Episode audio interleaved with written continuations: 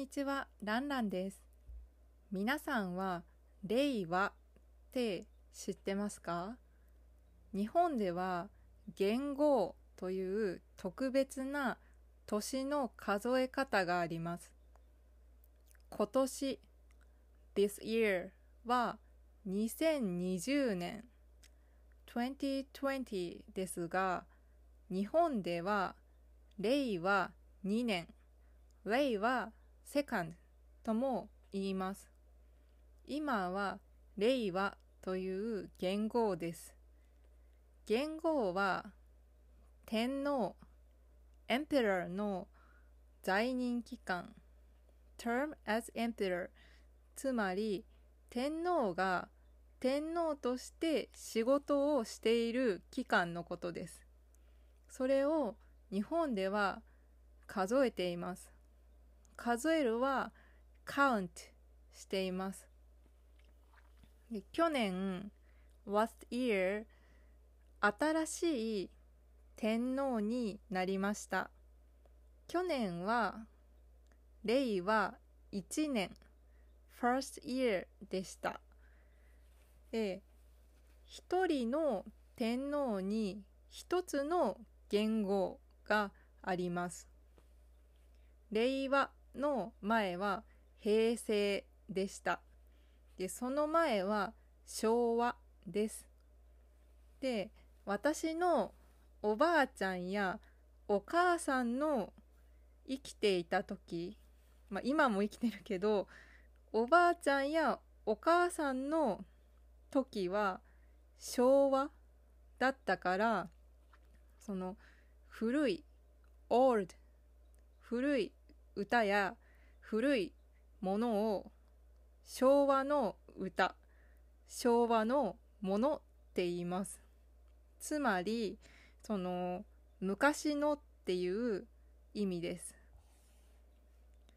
で去年新しい天皇になったので日本はお祭りみたいでした。いろいろな国の人がお祝い、祝い、つまり celebrate そのおめでとうっていう意味です。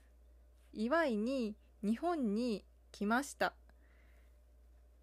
多くの日本人は新しい時代、ニューエラーが始まったとみんな思っています。で、元号はその天皇が亡くなる。つまり死んでしまったり新しい天皇になったら元号も変わります。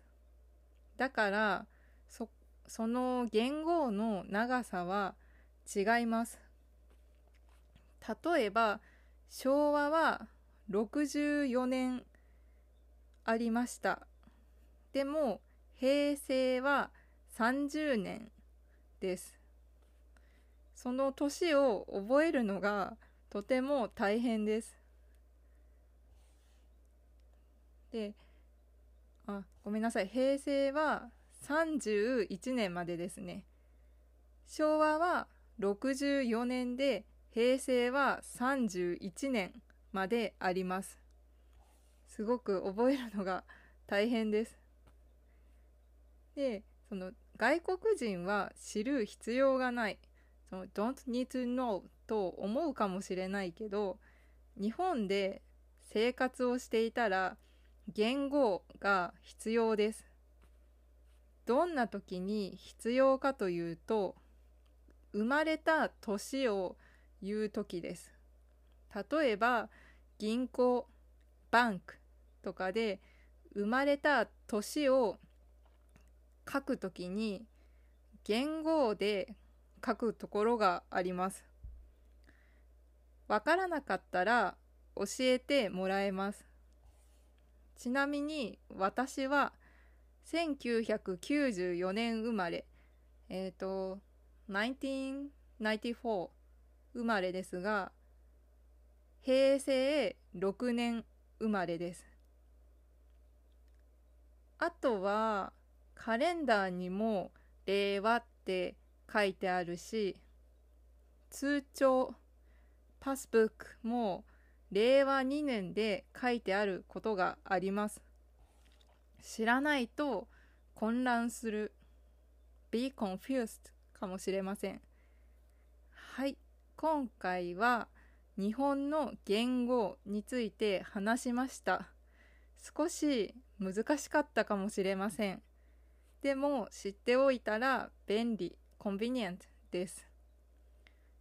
面白かったらフォローとコメントをお願いします。それではバイバイ。単語リスト。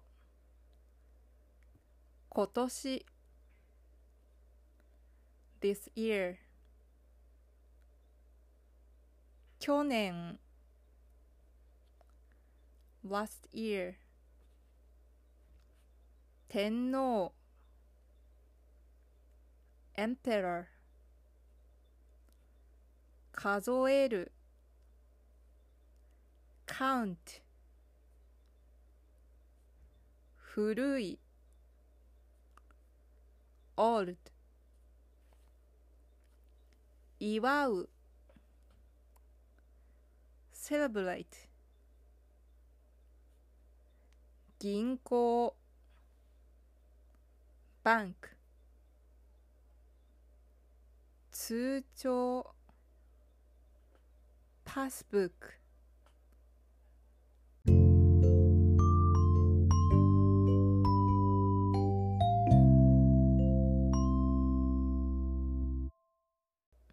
混乱する。Be confused